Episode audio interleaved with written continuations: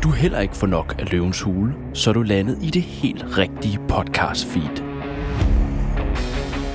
Du lytter til Løvesnak med Mathias Malmgren og Andreas Günther. Velkommen til. Velkommen i studiet, velkommen til, Andreas. Tak.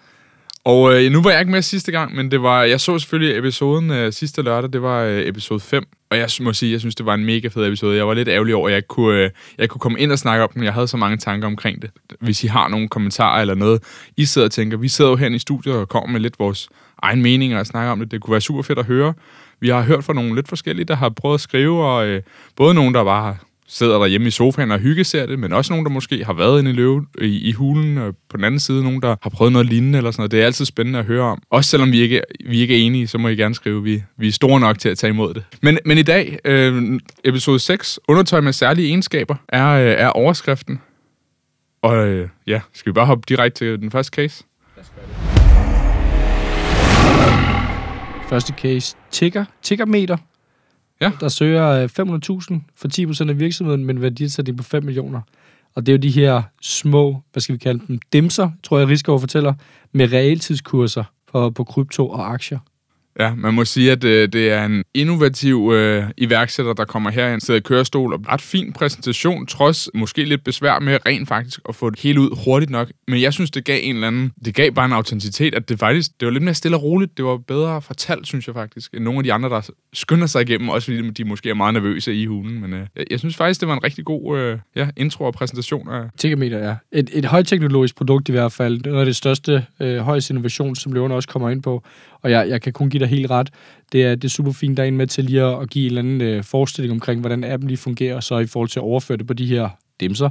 Øh, men jeg synes egentlig, at Markus gør det rigtig, rigtig, rigtig flot. Øh, og det gør den her ja, troværdighed på en eller anden måde, men samtidig også en eller anden øh, ro omkring produktet. Øh, lidt retro over det, øh, selve produktet, men, men jeg synes, en, en sindssygt spændende case.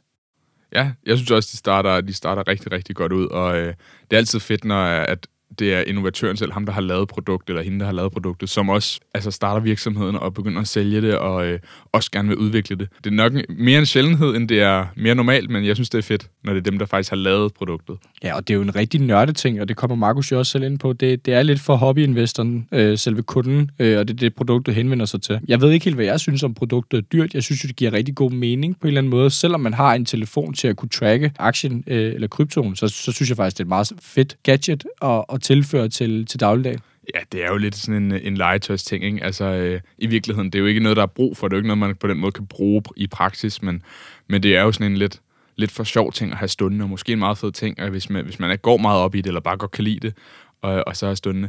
Jeg må sige, jeg ved ikke, om jeg var enig med løverne i, at det var meget højteknologisk og virkede så vildt. Jeg synes faktisk mere, at det lignede lidt en ting, der var sådan plastik sendt fra Kina. Det jeg sad og tænkte på, at med et lidt anderledes design eller noget andet, men det var helt min egen personlige mening, så jeg kunne godt høre, at løverne var, var mere, meget mere imponeret, end jeg var. Ja, jeg tror, jeg tror retrodelen synes jeg jo et eller andet sted fanger, og det passer rigtig godt ind på en eller anden måde til miljøet. Jeg, de, de bruger selv referencen af, hvad er det, Wolf Wall Street, og hvad den, den hedder. Ja. Altså, og, og der kunne jeg virkelig godt forestille mig det her produkt, og jeg tænker også, det er det, Markus har tænkt ind i, i produktet. Øh, jeg synes jo, at det er højteknologisk på den måde, at det er virkelig godt tænkt. Det er en lille ting, der indeholder formentlig rigtig mange ting, og samtidig er det en app, der tilhører. Det synes jeg ikke, vi ser øh, tit ind i Løvens Hule, hvor man har en decideret app, der er sat op til et produkt. Så på den måde er det jo højteknologisk. Ja, ja. Men jeg er enig med dig i, at det er jo ikke fordi, det er en eller anden øh, vanvittig teknologisk robot, der kommer ned ad trapperne øh, eller, eller traver rundt derinde. Jeg synes egentlig, det var meget fedt. Jeg tror måske også, han rammer meget godt med, at der, altså, de, snakkede, de starter faktisk med at snakke om krypto, og de, jeg tror ikke engang rigtigt, de, de siger aktier, men de viser ikke aktiepriser og sådan noget. De viser mest krypto, og bitcoin er også det, der bliver præsenteret og sådan noget. Jeg tror, de, de rammer meget godt i det der hobbyinvestor. De siger også, at deres typiske køber og investor der, de har 10 aktier. De har 10 forskellige ting måske. Om de skal have sådan en til dem alle sammen, det ved man jo ikke. Men uh, super flot. Solgt for 4,1 million i crowdfunding af egen hjemmeside. Jeg var ikke helt med, fordi han sagde, han sagde solgt tror jeg, for 4,1 million. Ja. Men samtidig så siger han, at han, der blev spurgt, hvor mange der sådan er ude hos, øh, hos kunderne. Og så tror jeg, han siger et meget lavere tal. Et par hundrede, der er ude hos kunderne. Og hvis den koster 730 kroner, så synes jeg, der mangler et par nuller et eller andet sted, før det i hvert fald løber op. Men øh, jeg tænker, de 4,1 måske har været investeringer og ikke køb øh, endnu. De, de, han har solgt for 4,1 millioner de seneste, det seneste år. Jeg tror, at det, der er blevet fanget i, var... Jeg ved ikke, om det er det med, at han har investeret. Han har selv investeret 700.000 kroner, og så tror jeg, at de snakkede ret hurtigt. Det var Anne, der gik over i den snak. Hvor mange kan du producere? Jeg tror, det der snakken ret hurtigt faldt over, fordi at Anne var jo allerede klar med det her med, at kvinder skal have det her i uh, Female Invest, som hun også er en del af. Og så snakkede de ret hurtigt med, hvad var kapaciteten, han kunne producere. Ja. Øhm, jeg, jeg ved ikke, om det er det, der ligesom er, er, er råd fra der, men jeg synes jo også meget, at de tal, han refererer til, er jo amerikansk, og det er måske også noget af det, vi skal tage med. Det er jo, er jo et produkt, der er lige til at gå ind på det amerikanske marked for mig. Ja, og 60% af hans kunder var også fra USA allerede. Det var faktisk ikke særlig mange fra Danmark og Norden. Det var faktisk kun 10 10-20 procent, ja. 60 procent øh, kunder i USA, 20-30 procent Holland, resten har været Norden. Så det har været en meget lille del, der faktisk var Danmark. Man kan også sige, at Danmark er et ret lille marked til et produkt, der i virkeligheden er lige så internationalt, som det er dansk. Det, er, det kan lige så godt sælges i USA, og tydeligvis bedre også. Noget af det, jeg savner den her case, for jeg synes faktisk noget af det, vi også har i talesat i de andre snakke, vi har haft der omkring det her med tallene. Der kommer rigtig mange tal på banen i det her.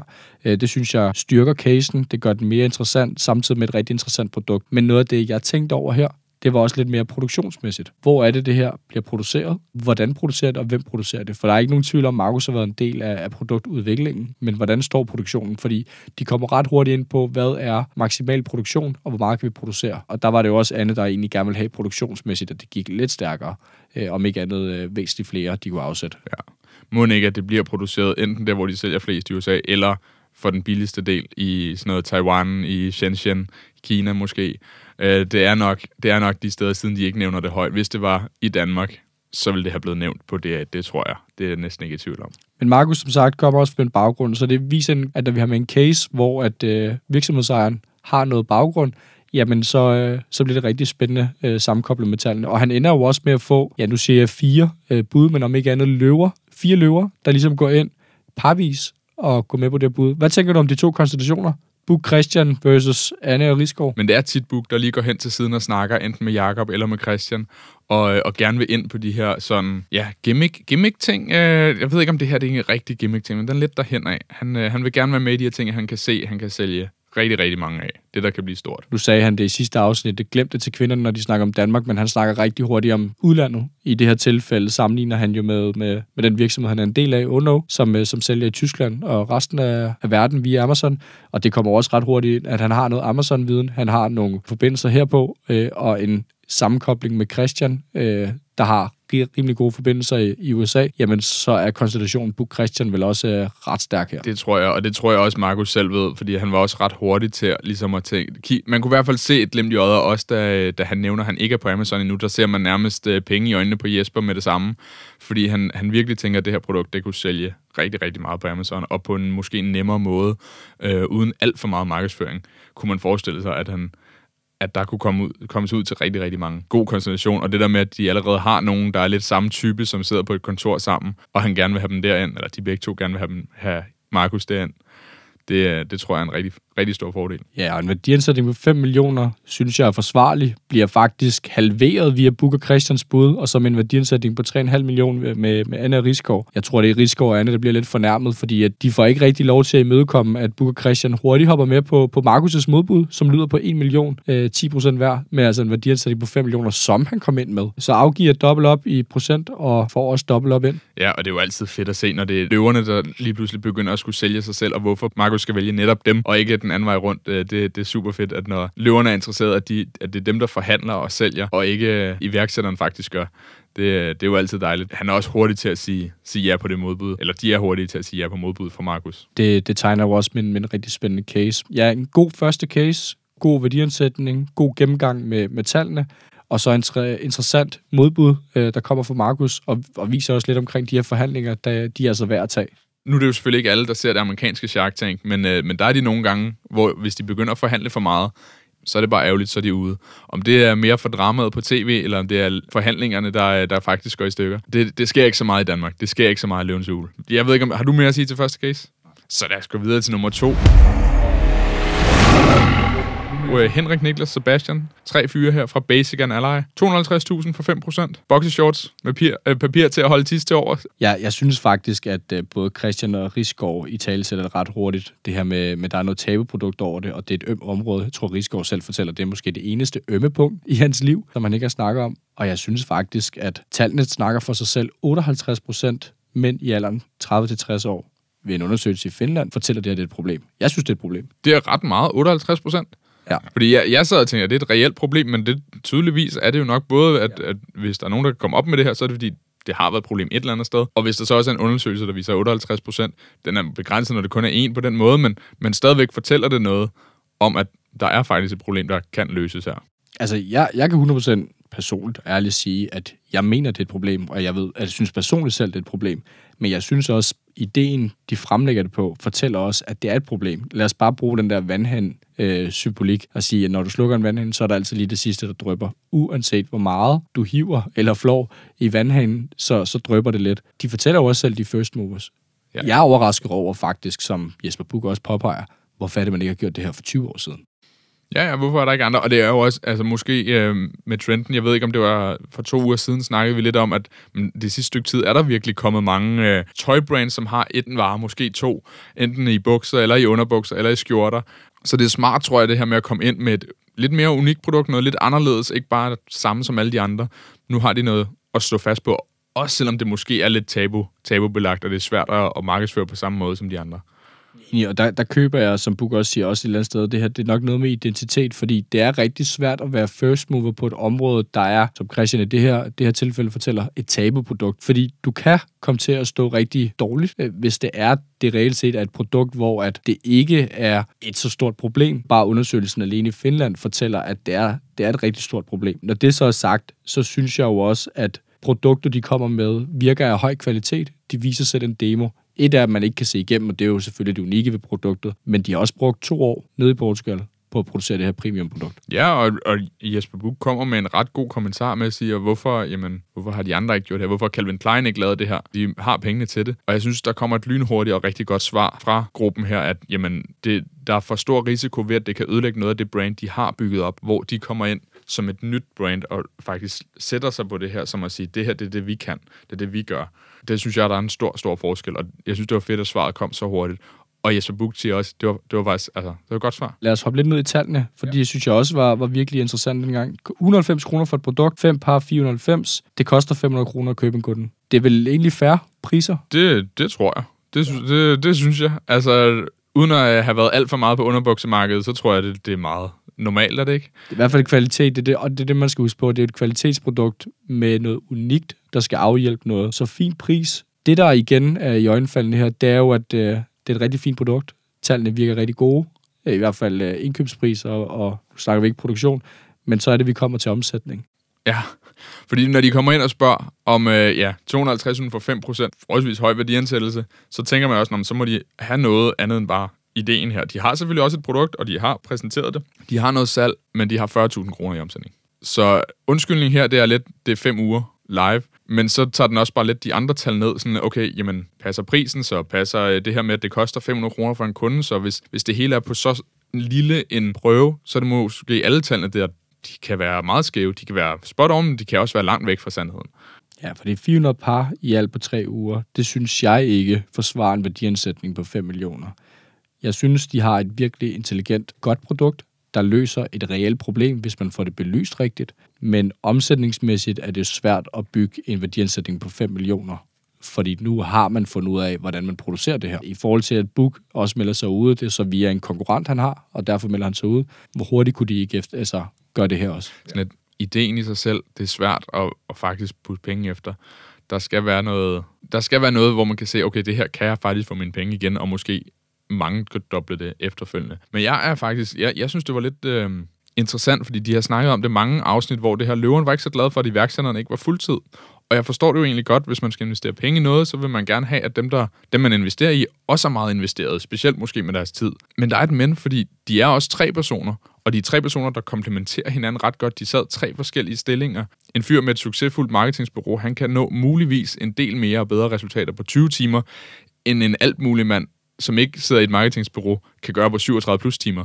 Øhm, så, så jeg synes faktisk, det var lidt underligt, at de satte sat så stort krav på det her fuldtid, når de var tre personer. Ja, jeg tror, noget af det, som Henrik også ret hurtigt sagde, det var, at det er jo egentlig ikke pengene, de har brug for. Dem skal de nok skaffe på den ene eller den anden måde. Eller de mente selv, at de havde et skalerbart produkt og en god idé. Så hvad de reelt set søgte via løverne, synes jeg også var interessant. Det, jeg synes, der også var interessant, det var jo, at ja, fuldtid bør ikke afgøre det. Øh, det er ret tidligt i startfasen, det her. Det er måske også der, man selvfølgelig burde gå fuldtid, eller om ikke andet, lægge flere timer i det. Jeg synes jo, Henrik svarer rigtig godt på det.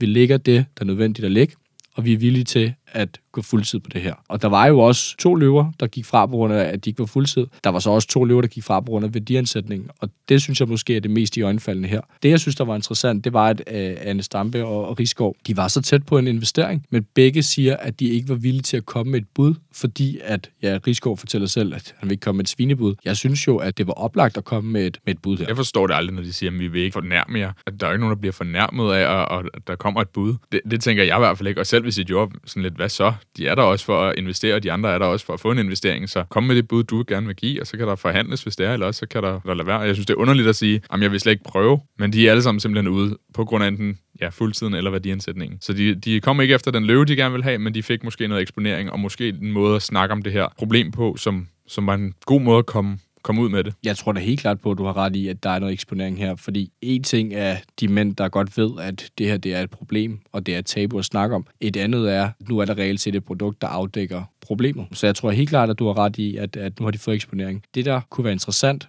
øh, og jeg skal passe på med at tale for meget op, for jeg har også en kommentar senere, at jeg synes ikke, man skal komme tilbage efter en sæson, men, men jeg synes jo, det giver rigtig god mening, det her med at komme tilbage igen. Vi så det med Ladybox øh, tidligere, at det gav stor succes at komme igen. Jeg tror på, at Basic and Ali, de kunne komme igen og virkelig vise, at nu er de klar til en investering, og nu har de også vist, at nu øh, er de til at investere i, hvis de kommer ind med den samme værdiansætning, eller et, et revurderet øh, syn på, ja. på værdiansætning. Ja, hvis de kommer ind og har solgt for 400.000 eller 1,4 måske, så er det måske også en del nemmere at se, okay, der er faktisk nogen, der også er villige til at købe det her produkt, og, og de er også villige at kan eksekvere selv med et job ved siden af. Eller hvis der er nogen af dem på det tidspunkt, der måske er gået fuldtid. 1,4 elsker du lige skal sige. Øh, det var et tal lige for hoften. Fuldstændig.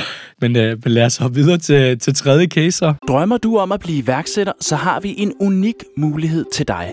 Programmet er nemlig sponsoreret af Startup Central, som er et online-netværk for iværksættere og selvstændige. For 149 kroner om måneden får du adgang til Startup Centrals kæmpe fordelsforum, der indebærer coaching, online-netværk, store rabatter på mange forskellige eksterne services og meget, meget mere.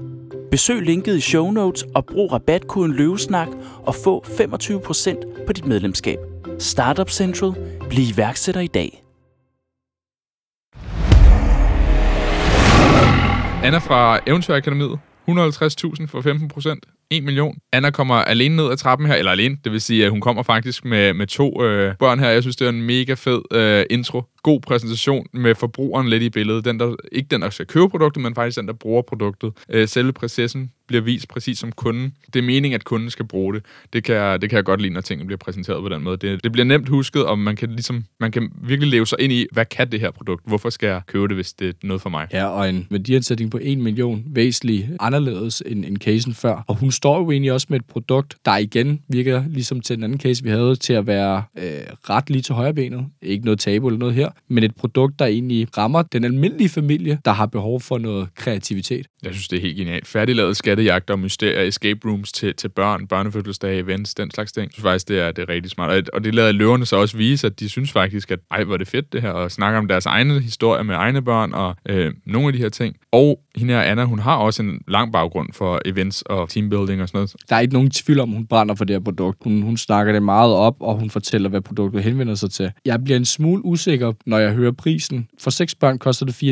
4,49. Det koster 94 at producere. Og jeg er godt med på, at man som virksomhed skal tjene penge. Jeg sidder bare og tænker lidt ligesom, det kan blive en ret dyr fornøjelse. Jeg synes faktisk, at det var umiddelbart billigt, men det er også svært at se, fordi jeg tror, at det, der bliver præsenteret visuelt i hulen, er ikke lige præcis dem til 449 kroner. Jeg tror, der er en del mere udstyr der, end det, man får i den boks for 449. Så jeg synes faktisk, det var svært lige at tyde, hvad er det præcis, man får for de 449. Fordi umiddelbart, hvis man tænker escape rooms og events, jamen så kan man nogle gange komme helt op og betale 250, 300, 449 måske per person, i stedet for for seks personer. Så der derfor synes jeg faktisk, at prisen lød fint nok. Men, men hvis vi antager, at produktet henvender sig til børn, grupper af 12-20 personer, hvor mange børnehaveklasser slash skoleklasser er 12-20? Ja, men til fødselsdag, kommer der, tid, kommer der altid mere end 20 til, til børnefødselsdagene? Jamen, hvis man skal gå op i, at alle børn er inviteret, så er jeg godt med på, hvis vi gør det, så er det kun drengene, eller så er det kun pigerne i. Men jeg synes bare stadig, at for den almene danske familie, så synes jeg bare 449 for seks børn, det kan virke dyrt. Er det så noget, alle i klassen forældre kan betale? Og der var det jo også, jeg kan ikke huske, om det var Louise, der kom ind på det der med, at hvis man nu har flere forældre, for eksempel, der laver en fødselsdag sammen, jamen, så er det måske lidt mere tilgængeligt prismæssigt. Der var i hvert fald en af løverne, der nævnte det.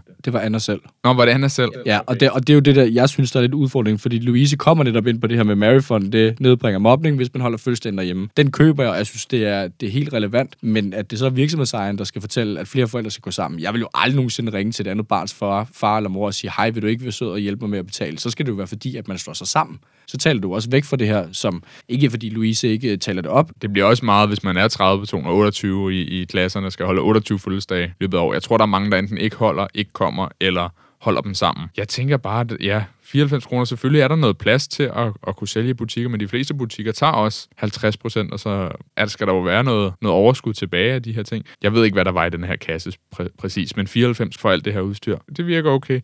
Om det så er det, det ved vi ikke rigtigt, for der bliver spurgt, hvor meget hun har solgt, og hun har ikke rigtig solgt. 47 produkter, ja. Det er ikke meget. Det er det nemlig ikke. Og jeg tænker også, at med sådan nogle, hvis hun har været i events før, og hun har lavet alt muligt teambuilding og lavet det, der må være en ret klar vej til at få markedsført det her på sådan noget som TikTok, på sådan noget som YouTube, de her steder, hvor børnene er. Måske endda bare tage ud og holde en fest gratis for nogle forældrepar, der måske, måske ikke selv havde råd til at gøre det, bare som ren PR og promovering. Men hun har simpelthen kun fokus på produktet og, og selve eksekveringen af produktet, ikke på salget af, af de her ting. Siger du selv salg, og det er jo også det, hun bliver udfordret på af, af de forskellige løver. Det er det her med, hvorfor er det, du ikke har en medstifter med? Hvorfor er det, du ikke har en til salg? Jeg synes, hun svarer fint nok på det, at det er fordi, hun brænder for produktudvikling og brænder for produktet. Jeg synes bare ikke, den er købt ind. Fordi hvis hun brænder så meget for et produkt og kan se produkter så meget, så tror jeg ikke, det for hende handler om procenterne, hun skal afgive for at få en medstifter ind. Hun vil i hvert fald få noget andet ind, der kan hjælpe med at øge et salg. Marketing burde være det nemmeste lige til højrebenet at, at hjælpe med. Og jeg synes jo egentlig, det er synd, at hun ikke har været i gang i et halvt eller et helt år mere, fordi vi har fire løver, der går fra, fordi at det simpelthen er for tidligt. Ja, alt for tidligt i, i virksomhedens øh, ja, levetid, at hun kommer ind. Det er lidt det samme med igen, at det, det er måske for tidligt, at hun mangler en kompetence, som hun enten skal finde et andet sted, eller i hvert fald skal hen i sin virksomhed på en eller anden måde. Og jeg tror, de fleste af løverne tænker, at det har jeg ikke tid eller overskud, eller kan være den kompetence til at komme ind. Det er det, jeg gerne vil investere i. Så de fleste af dem, de hopper ud lidt en efter en og siger, at jamen, der er en herinde, som, som sidder meget bedre, end jeg gør, og peger alle sammen lidt over på Jakob med hans øh, cool shop kids. Så, øh, så alle kigger lidt over på Jakob, også Anna selv. Og, og Jakob er bange for, at markedet måske ikke er lige så stort, som han og Anna lidt går og tror, primært fordi konkurrenterne ikke er så store. Han spørger lidt ind til øh, konkurrenterne, og de har heller ikke en, en mega høj omsætning. De har selvfølgelig en langt højere end, øh, end Anna her, men, men ikke mange, mange, mange millioner stor omsætning. Nej, der blev nævnt en svensk, øh, svensk konkurrent, der havde et, øh, var den omsætning på 6,6 millioner. Jeg tror egentlig, at markedet er ret stort for det her, og jeg har godt set markedet i det, også trods prisen. Øh, om ikke andet henvender det sig til, til forældre, der kan betale det. Jeg tror også, at Anne selv siger, at hun kommer til at bruge det. Jeg synes helt klart, at Jakob er den rigtige løve til det her projekt. Det, jeg så sidder og bliver en smule tvivl om, og det tror jeg også var det, som Anna blev tvivl om, det var, Kids Cool Shop skal sige go. Så hvad er så, øh, lad os sige, processen herfra? Skal han lige ringe til nogen, der siger go? Skal det prøve at være i Kids Cool Shop før? For han kommer også selv ind på, at det fylder meget, hvis jeg skal tage hylder for nogle konkurrerende virksomheder. Ja, og de sidder jo nok og skal vælge mellem hundredvis af produkter hver eneste dag, så de sidder med det, hvor Jakob måske ikke, nok ikke selv sidder med det til dagligt, så han vil meget hellere have dem, der står for det, til at sige, er det her en god idé? Kan I se det her virke? Kan I se det her blive mere, end, end det er nu, og meget større? Og det synes jeg egentlig også er interessant, det her, fordi det får mig til at tænke på i forhold til løverne. Hvad er forskellen på hver enkelt løve, og hvad får du med hands-on? Fordi der er jo ikke nogen tvivl om, at Rigsgaard han har et kæmpe bagland. Han har rigtig mange muligheder, han kan åbne op for i Norden. Men hvor tæt på er Rigsgaard reelt set på sine investeringer, hvis han lader det være op til nogle andre?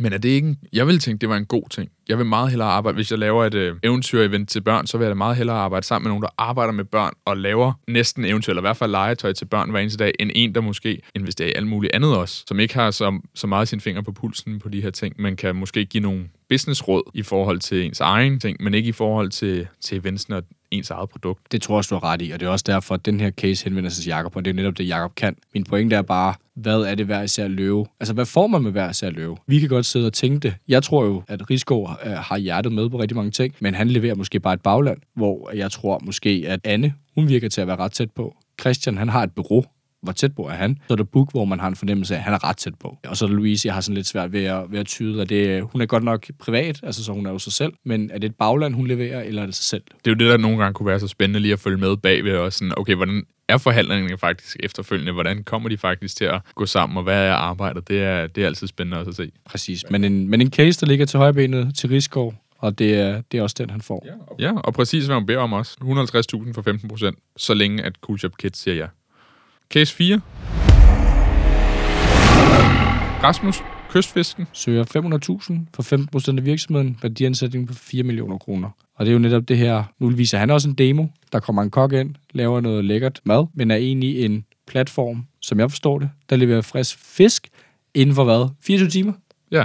Næsten. Lidt mere. Så lige med det samme. De kommer op, der bliver lavet noget aktion på den, som der gør med alle de fisk, de kommer, og de køber det, der, er, der ligesom er bedst, og det, de kan få, og så sender de det nærmest ud direkte. Og han har jo lige nu, altså som han fortæller i hvert fald i forhold til, øh, ja, kald det problematikken eller efterspørgselen, der er 12 procent, der spiser fisk, og 3 ud af 4 vil gerne spise mere fisk. Jeg ved så ikke helt rigtigt, om, om han henvender sig til dem, fordi han har jo netop speciel fisk. Ja, det tænkte jeg også lidt i forhold til, han bruger det lidt som argument, men jeg tænker, at grunden til, at de 3 ud af 4 ikke allerede spiser mere fisk, er netop måske prisen, og det kan være lidt sværere end, end meget andet, som de så spiser. At det er derfor, de ikke er der allerede. Ja, og hvis man bare får leveret fisken, altså jeg, jeg, det eneste, jeg kan lave noget med, det tror jeg er laks næsten. Og hvis jeg så får en pikvar, hvad skal jeg så gøre? For jeg tror jo helt klart, at han henvender sig til nogen, til et bredt marked, og han fortæller jo også, at lige nu har han 10-100 ordre om dagen. Han vil gerne op på 385. Det kunne så være interessant, hvorfor er det det, der er målestokken. Men jeg tror bare, det er for eksklusivt fisk på en eller anden måde. Måske. Men jeg synes, det var fedt, at han i hvert fald kommer ind med ja, 10-100 ordre om dagen. Han har faktisk noget omsætning her og gang i noget. Det er ikke et abonnement, det vil Anne måske gerne have. Jeg synes, der bliver svaret ret præcist, at jamen, vi vil gerne være mere end bare et abonnement. Det skal være noget specielt. Det er noget nyt hver dag, faktisk. Anne har jo en pointe. Abonnementløsning er jo netop, at man sikrer kunderne konstant, fordi hvor mange mennesker ved måske ikke godt, de vil have fisk hver fredag. Jeg synes så, han har en god pointe. Han ved ikke, hvad han får fanget. Nej, nej,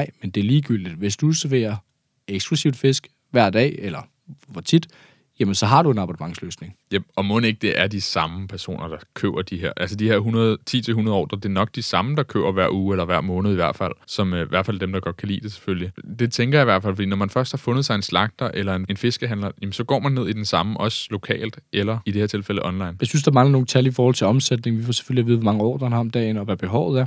Men jeg synes jo generelt, vi mangler nogle, nogle tal på på de resterende ting. Hvad er omsætningen? Mm. Hvor meget betaler han til sin leverandør? Og hvor meget genererer han? Og hvad er overskud reelt set? Fordi jeg tror også på, at en pikvar må være ret dyr. Må ikke, at der ikke er lige så meget overskud, som der er i event bureauet, som vi havde før til børn. Der er nok ikke helt det samme. Det koster nok lidt mere at købe ind, og lidt mere at få sendt og holde det koldt og alle de her ting, som det også skal. Men en gennemsnitsordre på, ja, han siger 520 eksklusiv moms, at det de fleste køber på hjemmesiden. 10-100 ordre om dagen, så kan man selvfølgelig regne ud, det er noget af et stort spænd. Nogle lidt mere direkte tal kunne da være meget rart. Både fra, øh, fra outbound og inbound, hvad, hvad koster de her ting faktisk? Louise nævner, nævner Blue Lobster i forhold til det her med, er det overhovedet godt for vores, nu kommer økosystemet ind og, og alle de her ting, grøn omstilling og plastik i haven og alt muligt, kommer lidt ind og siger, er det, er det godt, at vi begynder at købe mere fisk op på denne her måde. Nu, nu nævner Louise også Blue Lobster, og jeg havde fornøjelsen af at snakke med Nima. Uh, der er en del af, af, af Blue Lobster, og jeg synes jo selve ideen som Blue Lobster også har, er genial. Og jeg tror også, det andet, der er ude på grund af Dead Red Ocean. Og det giver jo rigtig god mening, fordi det er jo noget, vi ikke har set før, eller noget, vi den almindelige dansker ikke er bekendt med. Men jeg synes jo, det giver rigtig god mening at sikre, lige så vel som vi gør det med alt muligt dyrt eksklusivt, grisekød, oksekød osv., så, så synes jeg også, det giver mening med fisk, fordi der er rigtig meget fisk, som kommer direkte fra havet af, men har en lang værdikæde, før det kommer ned i disken i supermarkederne.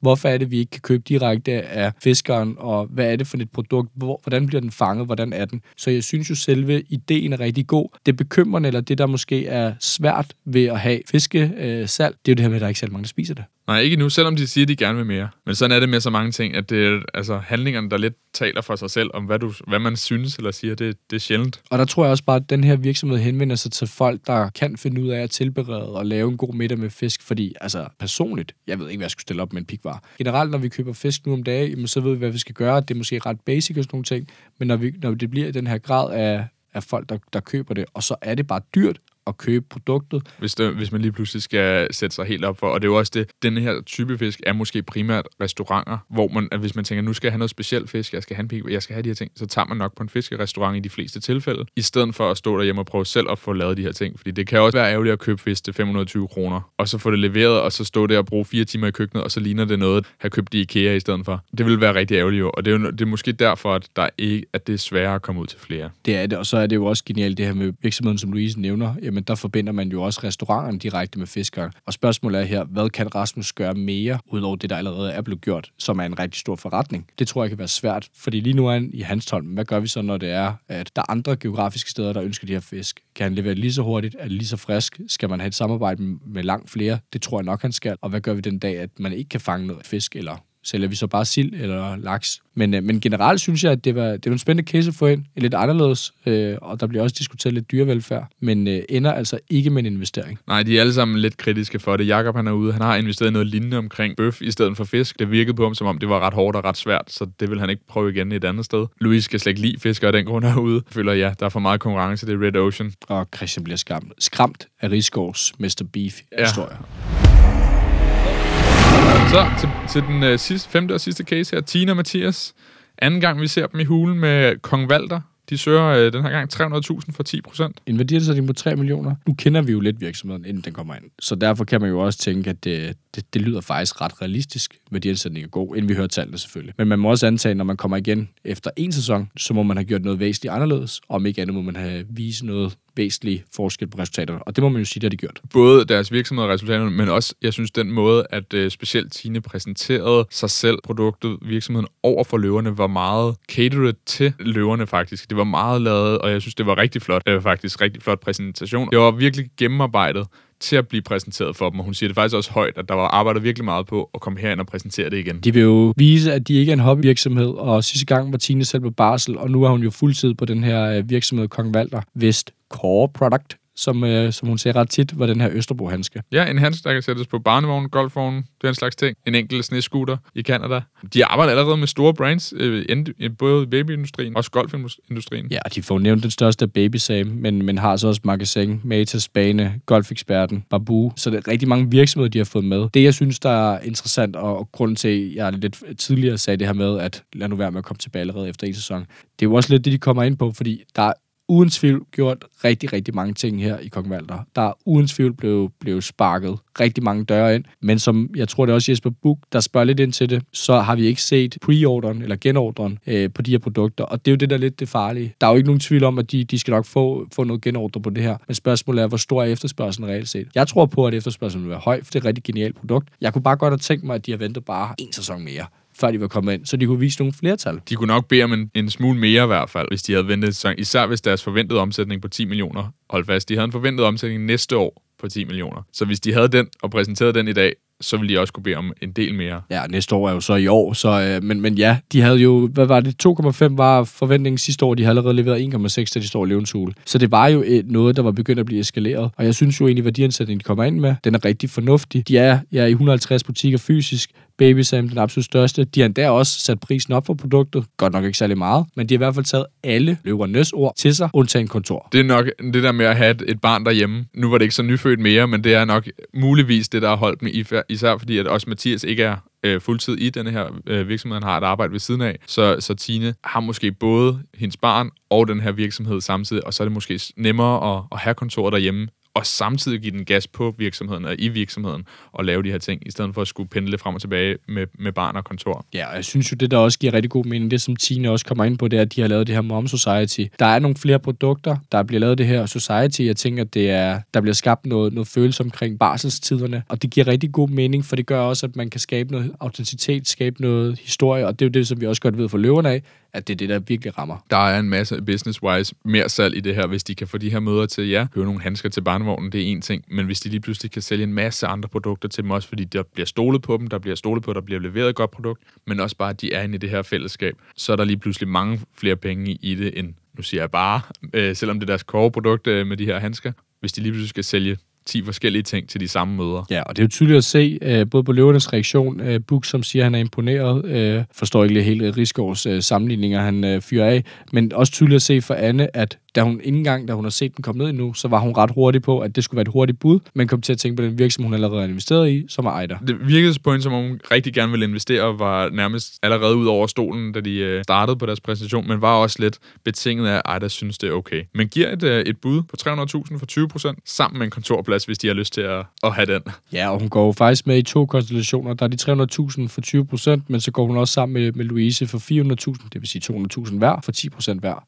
Jeg synes jo, Book gør et klogt valg, men jeg synes også, det er det rigtige valg. Bakker ud for de kvinderne er på. Og det, selvom Rigsgaard også er med på et bud på 300.000 for de 20 procent, altså en værdiansætning på 1,5 millioner, så er det de to kvinder, de vælger at gå med. Ja, de siger hurtigt ja tak til, til Anna og Louise. De 400.000 for 20 procent, det passer også bare. Passer det ikke meget godt? Jo, det eneste, jeg savner, det er et modbud. Man kunne godt mærke på, på især Tine, at hun brændte for den her virksomhed, gik vildt op for virksomheden, så reelt set bare få en investering og få noget anerkendelse, måske gennem den her investering, det var det, det var det rigtige. Jeg synes jo godt, at man ligesom kunne se i, i den anden case, vi så tidligere i dag, der kan man godt komme et modbud. Og jeg tror jo faktisk på, at Anna-Louise formentlig havde gået med, hvis man havde imødekommet værdiansætningen på de oprindelige 3 millioner. Jeg synes i hvert fald, det er for sød værd. Og det kan sagtens være, at hun har solgt sig selv og virksomheden en lille smule for billigt, fordi at nu havde vi øh, Martin ind og snakke lidt om de her værdiansættelser, hvor han synes, det var ærgerligt, at så mange af de her iværksættere solgte sig selv måske, og virksomheden lidt for billigt i forhold til, hvad det kan blive til.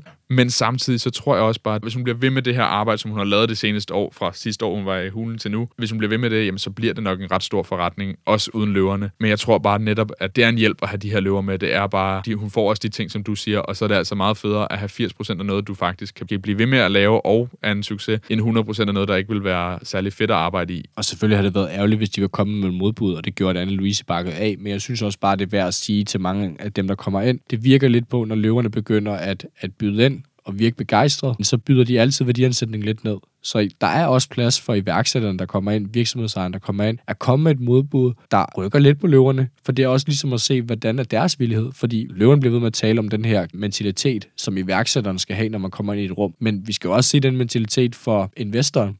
Det nytter ikke noget. Ja, de må godt kræve lidt.